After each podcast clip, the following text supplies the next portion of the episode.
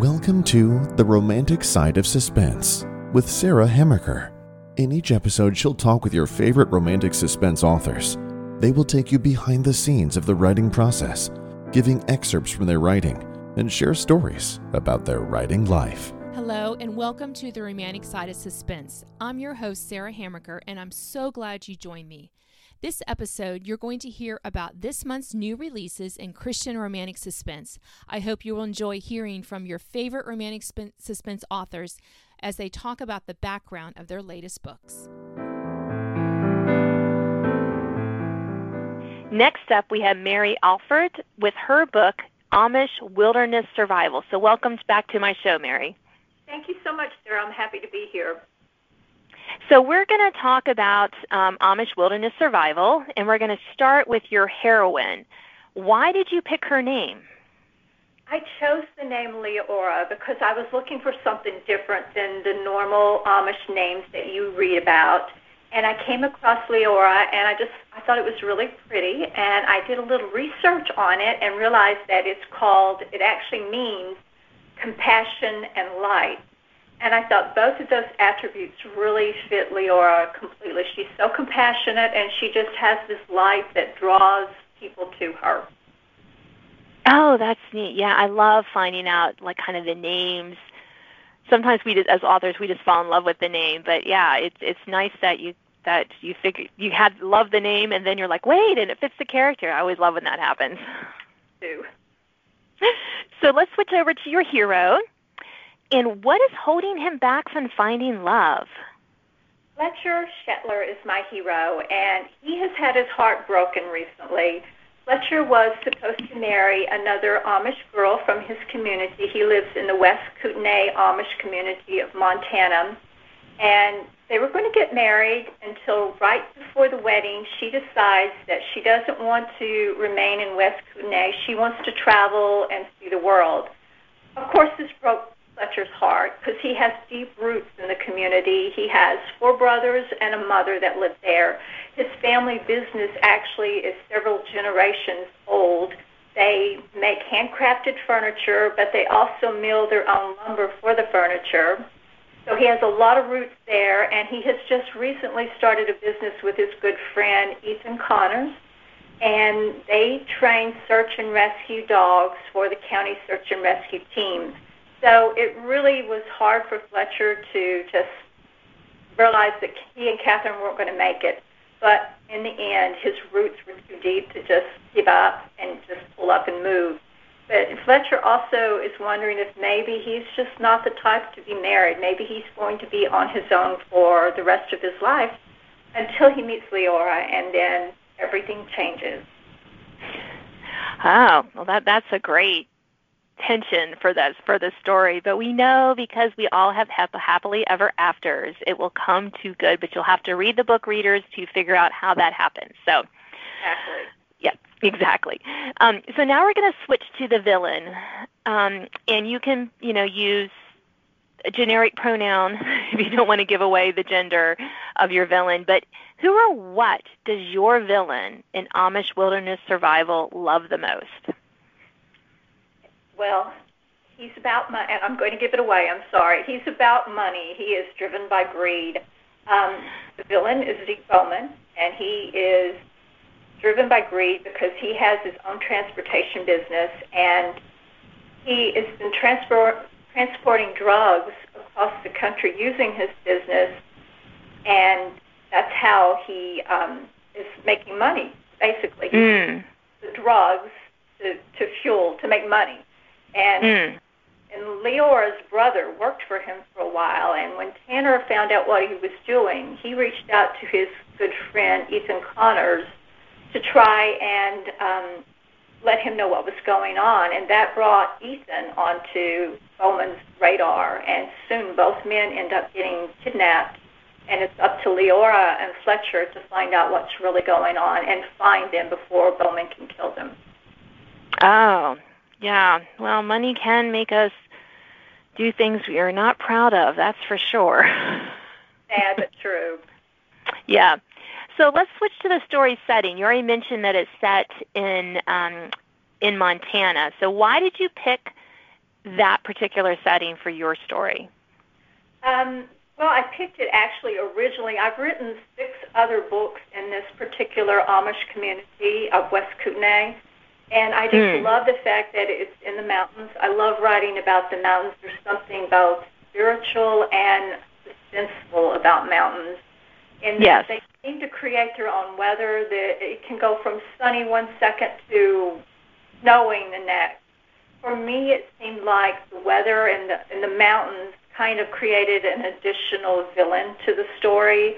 So it's the weather along with the villain stand in the way of the hero and heroine finding their happily ever after. Yeah. Um, and what what do you think was the for you? What was the hardest part of writing Amish wilderness survival? I think for me the hardest part was writing about Leora's struggles, and she's gone through many things in her life. When she and her brother Tanner, they're twins, they were teenagers their parents died in a fire, and it was later ruled arson. And it, it seems like the person that was responsible for the arson was a close friend to theirs. So it was like an added blow to them to know that somebody they trusted was actually responsible for the fire that killed their parents. And Leora and Tanner moved to Colorado to be close to their aunt and uncle. And soon after, Tanner leaves the Amish faith and Leora's kind of like a mother figure to him, and so she's worried to death about him. He later joins the um, military, and where he becomes um, work, he works for Ethan Connors. So they're together, and Ethan kind of takes him under his wing and protects him. So she trusts Ethan, and they become good friends like that. But there's some more things going on in Leora's life. She's gone through two different bouts with breast cancer. And she's just recently finished all of her treatments for the most current bout. So she's still weak, she's still struggling, and she believes that there's a time stamp on her life that she will probably not live long because she's worried the cancer will, will return and claim her life. So when she finds herself falling for Fletcher, she's worried that, well, maybe she shouldn't because what if she does fall in love, they get married, and he has to watch her die? So she doesn't want to think about that. She doesn't want him to have to go through that. Mm.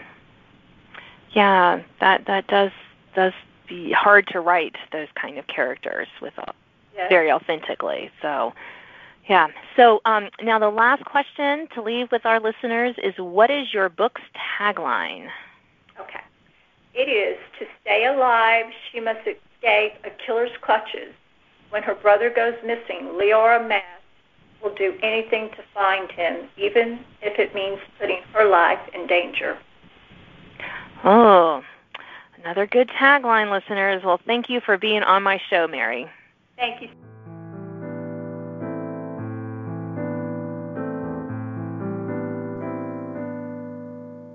And now we have Laurie Winter. She's going to be talking about her new book, Safeguarding the Witness. So, welcome to my show, Laurie. Thank you, Sarah. I appreciate you having me on. Well, we're going to start with the heroine, ladies first. So, um, how does your heroine feel about love at the beginning of Safeguarding the Witness? So, um, the heroine, Kayla, has basically given up on love she had a pretty broken relationship with her father growing up, which taught her not to trust. And then the mm. hero Nicholas broke her heart in high school.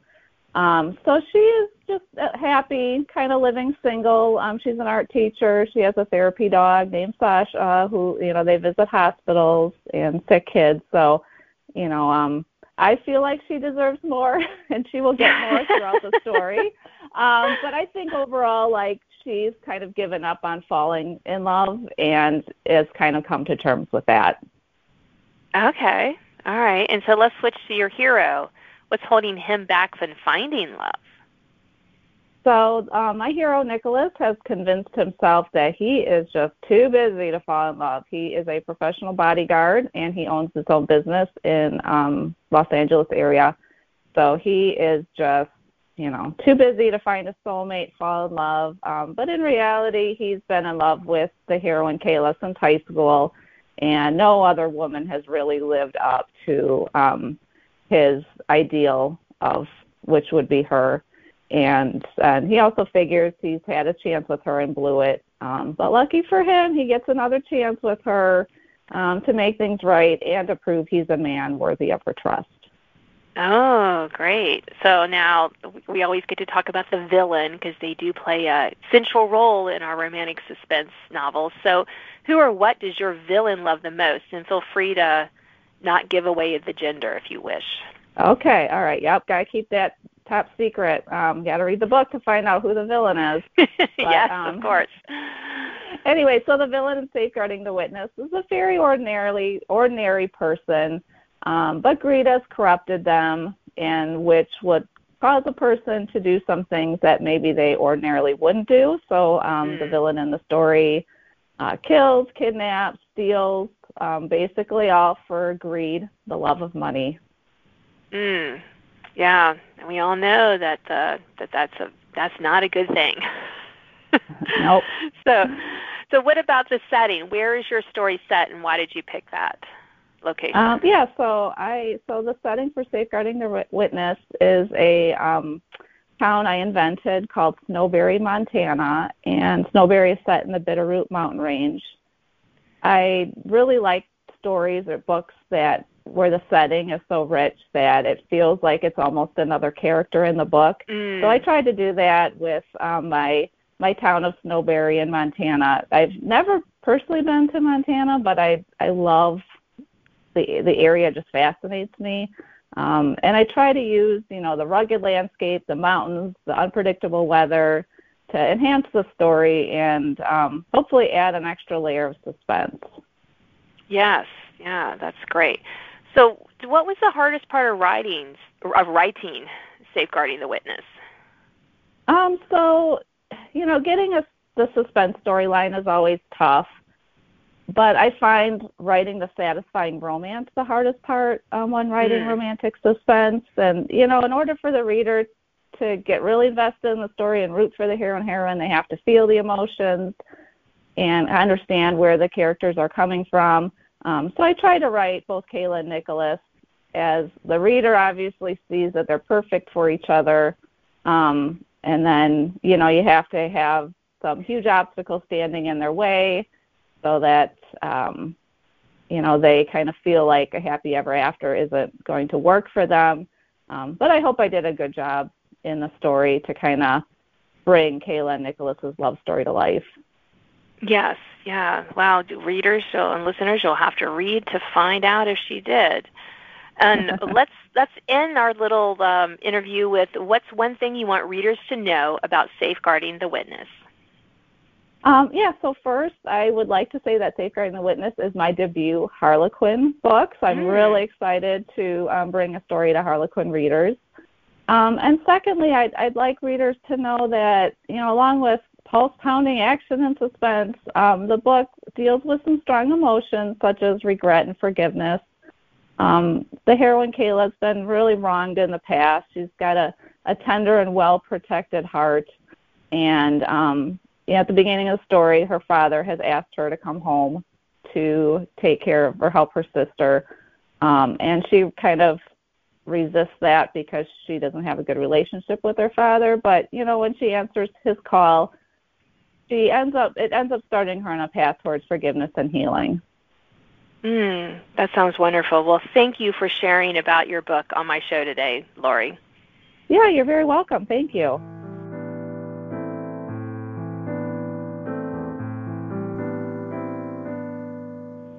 And next up, I have Kimberly Woodhouse, and she's going to talk about her latest book, 26 Below. So, welcome to my show, Kimberly. Thank you. Um, we're going to start with your heroine, and I'm always interested to know why you picked her name. Why her name for this book? Well, Darcy Phillips is the heroine in 26 Below, and one of my very dear friends and crit partners for 15 plus years is Darcy Gudger. And I just thought it would be fun to name a character after Darcy and to have her curly fun hair. So Yeah, that that's great. I love that. I love that. And so let's switch over to your hero. We love our heroes in romantic suspense. Yeah. So what is his favorite snack? the hero in the book, Jason, loves to eat.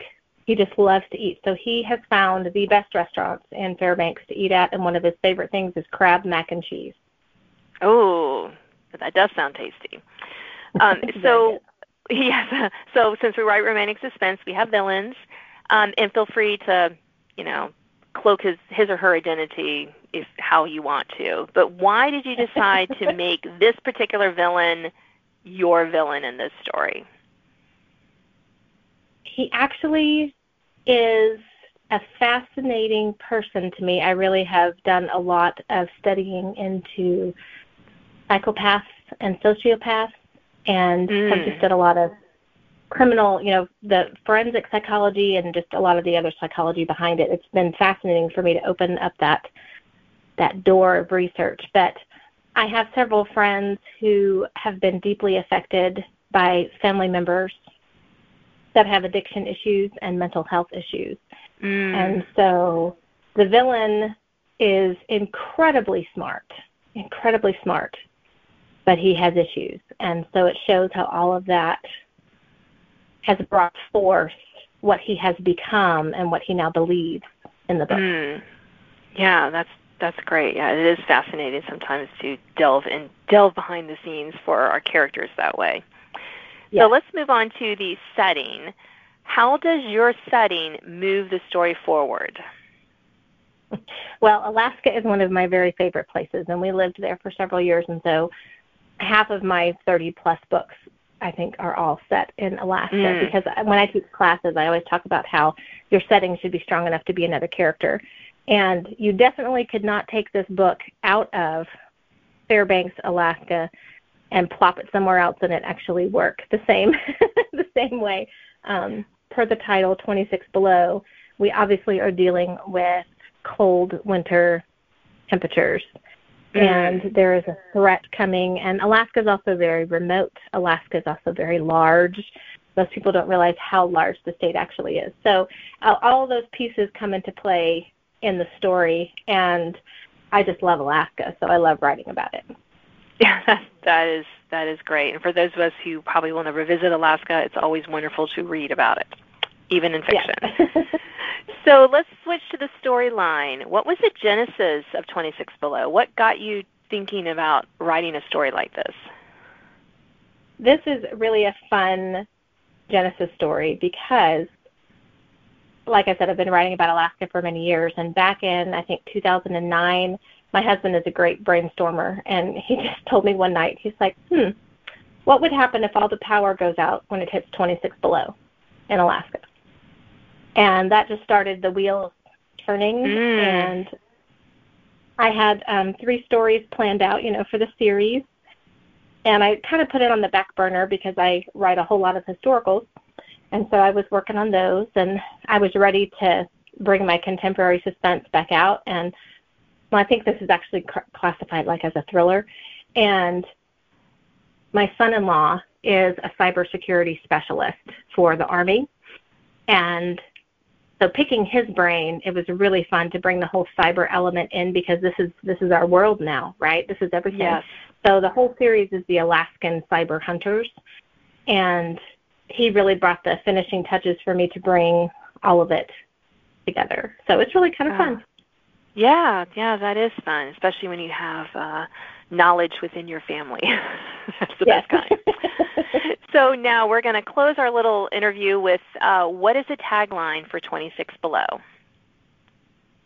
A curse, a killer, a chill in the air, temps are dropping, and time is running out. Ooh, that's great. Well, thank you for being on my show, Kimberly. Thank you so much for having me.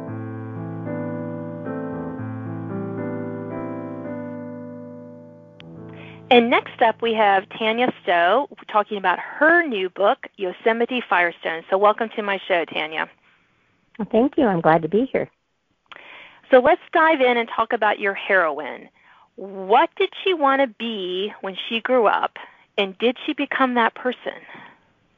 Um, my heroine was kind of unusual in that she had a mother that um, suffered from bipolar disorder and mm. um, it kind of struck her as she got older and so her goal was just to be um, balanced and healthy and happy. And um, yes, she made it. Good. I'm glad to hear that. Um, yeah, living with a parent with mental yeah, with mental challenges can be I know can be very difficult. So let's switch over to your hero. What what is your hero's greatest fear in this book?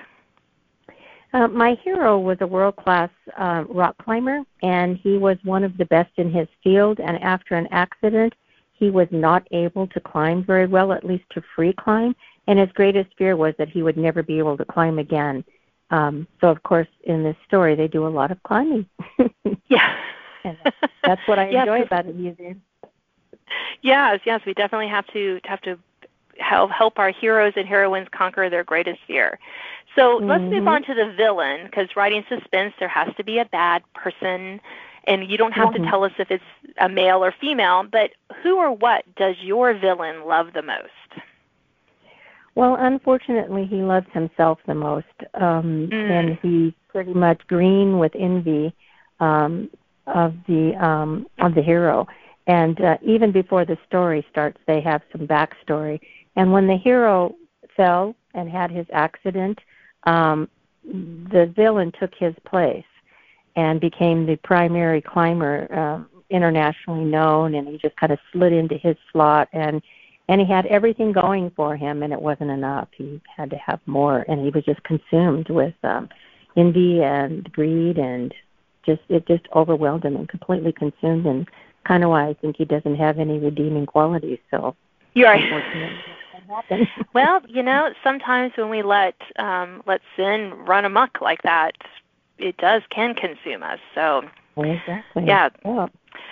Now let's switch to the setting. I know from the title that it must be set in Yosemite, but why did you want it? Why did you pick that setting?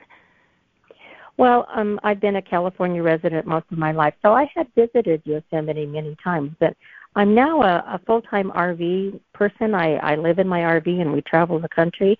So one of the neat things about that lifestyle is that I'm able to spend a lot of time in certain places and really, instead of just being a tourist getting, getting all the highlights, I get to stop and, and be a part of it. So we first moved into that area. We live now about 40 minutes south of um, of Yosemite. And one of the first things that I discovered when I was able to spend more time there was that in the fall, after the massive amounts of people who come into the Yosemite Valley leave, then climbers from all around the world come to climb the granite cliffs in Yosemite. It's a month long event.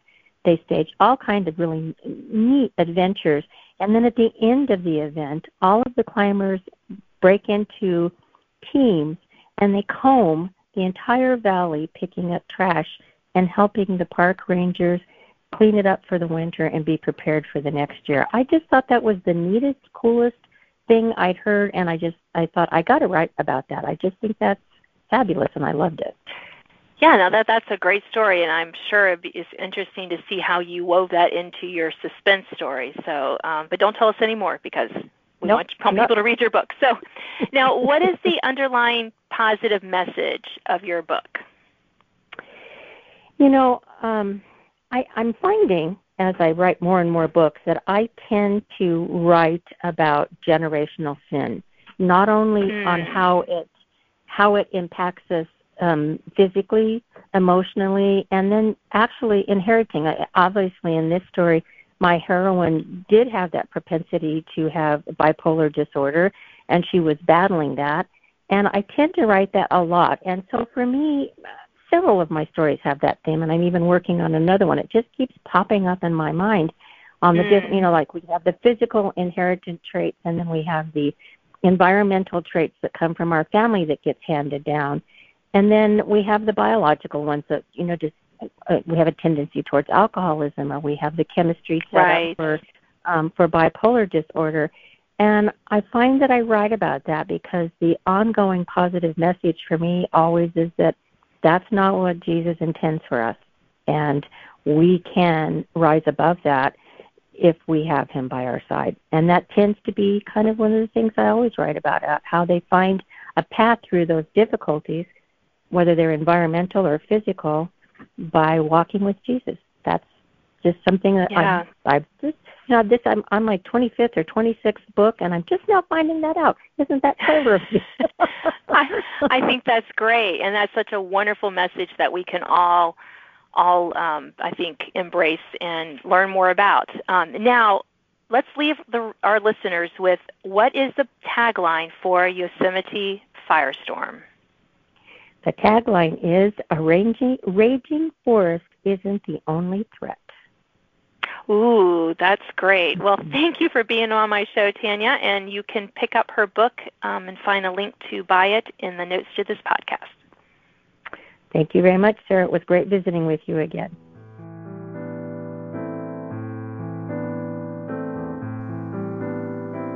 And next up, we have Megan Besing, and she's going to talk about her book, Expired Hope. So, welcome to my show, Megan. Thanks for having me. We're going to start with the heroine.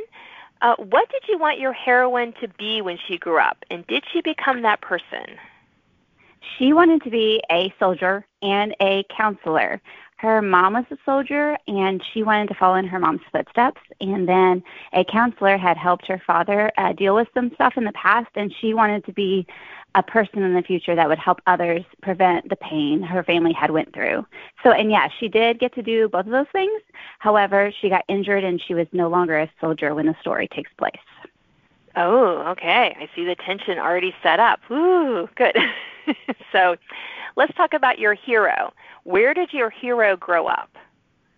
He grew up where the town um, of the story takes place. It's called Last Chance County, and he's coming back.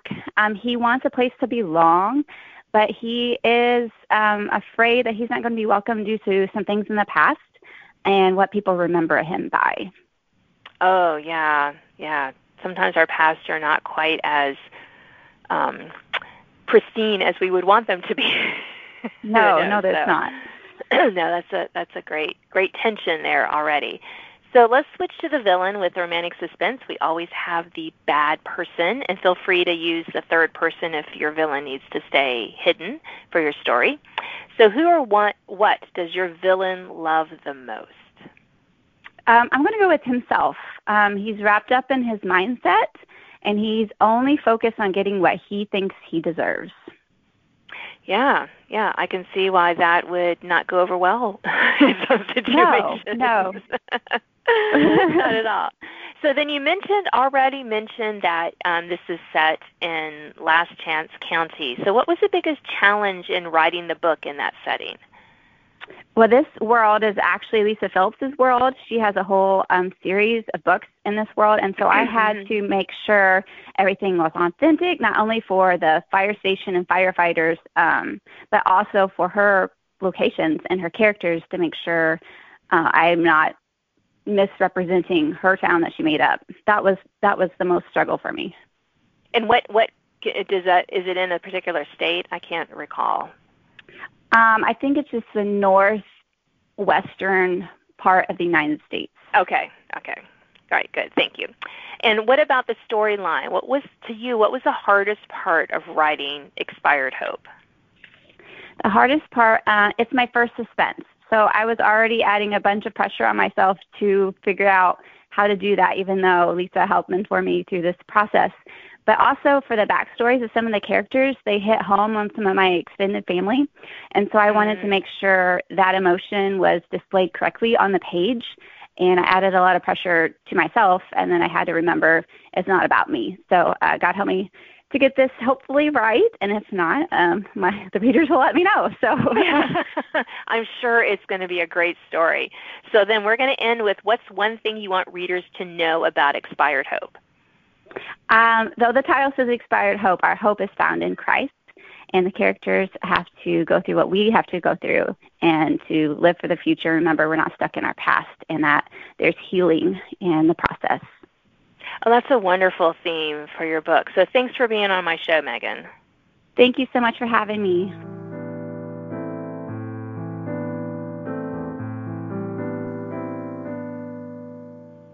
Hi, and welcome to my show. I'm talking now with Jamie Jo Wright. The Vanishing at Castle Moreau is her newest book. So welcome to my show, Jamie Jo. And thank you so much for having me. So we're going to dive right in and give readers a little glimpse into um, into your newest book. So if your heroine has or could have a pet, what would it be, and what is the pet's name? Well, if anybody knows me, they know how much I love cats. And so I had to give my heroine a cat that travels with her everywhere she goes.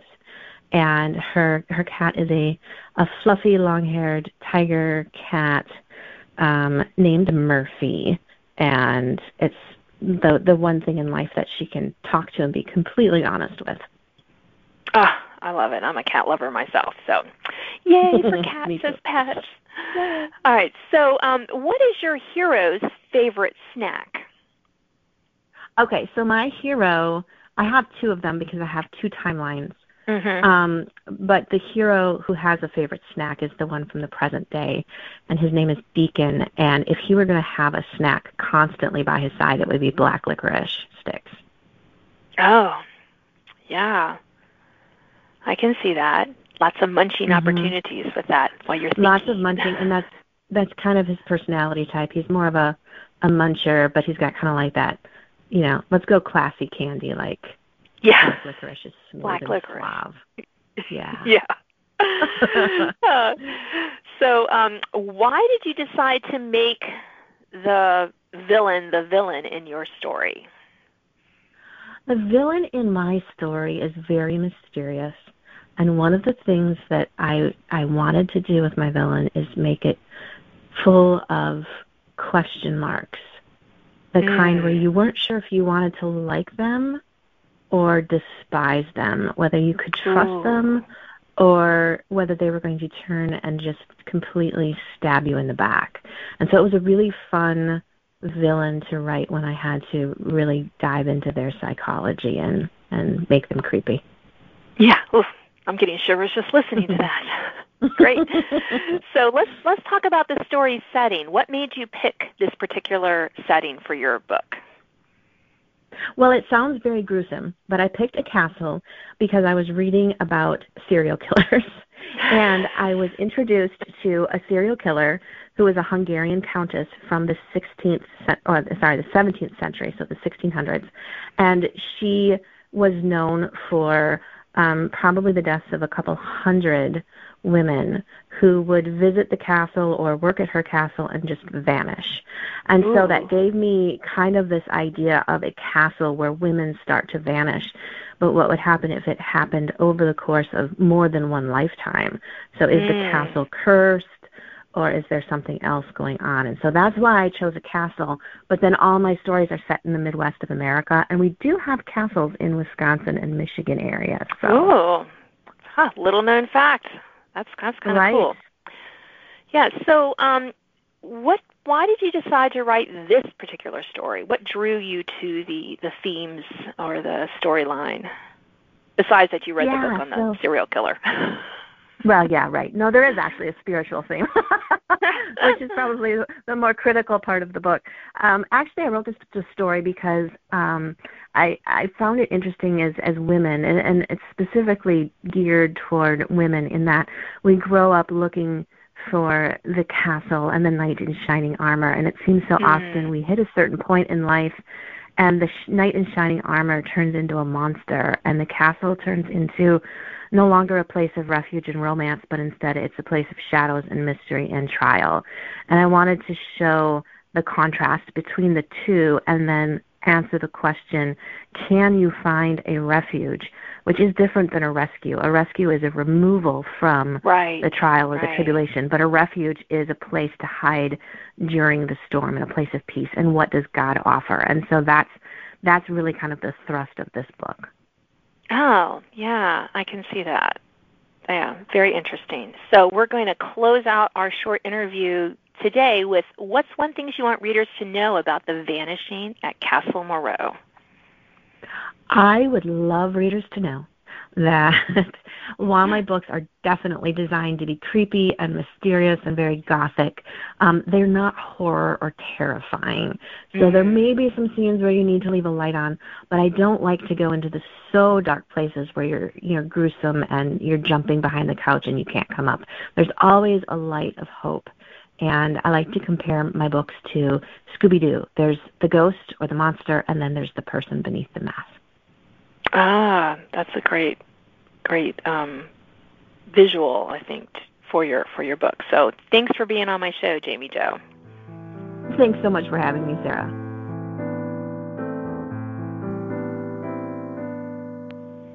Hi, and next up we have Natalie Walters, and she's going to be giving us a little bit of an insight into her new book, Blind Trust. So, welcome to my show, Natalie.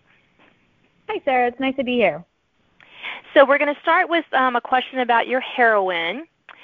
So, what? How does your heroine feel about love at the beginning of Blind Trust?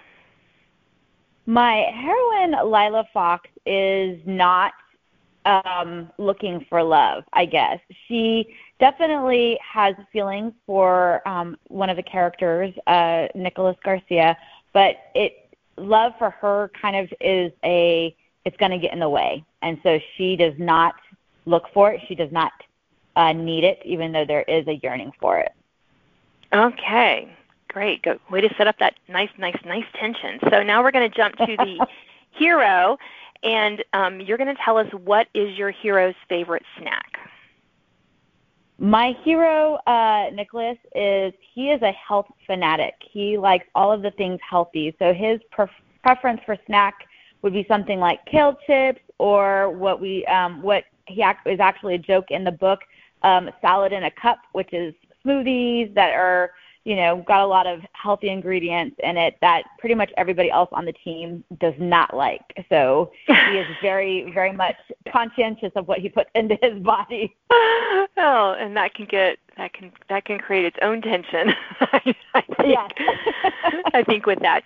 All right, so since we write romantic suspense, we have villains, and you can definitely talk about your villain in the third person plural if you don't want to give it away. Um, if it's integral to your story. But what was the last book or movie your villain read or watched?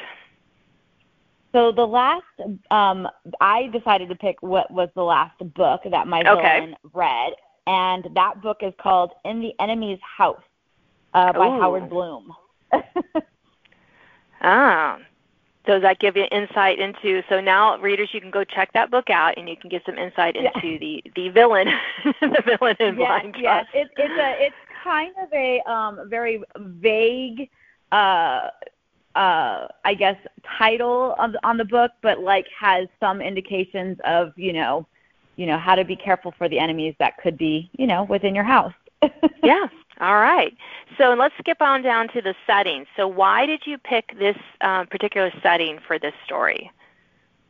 Well, so um, uh, Lila and Garcia are part of the Strategic Neutralization and Protection Agency, the SNAP agency, and they are sort of a um, uh, unsanctioned group that helps facilitate government agencies to protect the country from attacks that are known and unknown.